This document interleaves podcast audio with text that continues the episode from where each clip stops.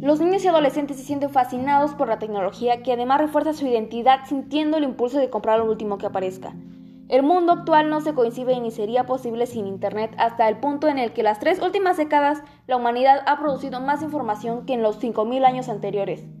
Es evidente que el Internet es una herramienta maravillosa que requiere un aprendizaje no solo para el manejo técnico y ético, también para evitar problemas derivados de un mal uso. Lamentablemente, a través del Internet ha llegado el ciberacoso y el ciberbullying, el ciberacoso sexual y el llamado grooming o el sexting. Recordemos finalmente que la adolescencia en sí es un riesgo en el que a veces se asumen comportamientos y conductas comprometidas y peligrosas.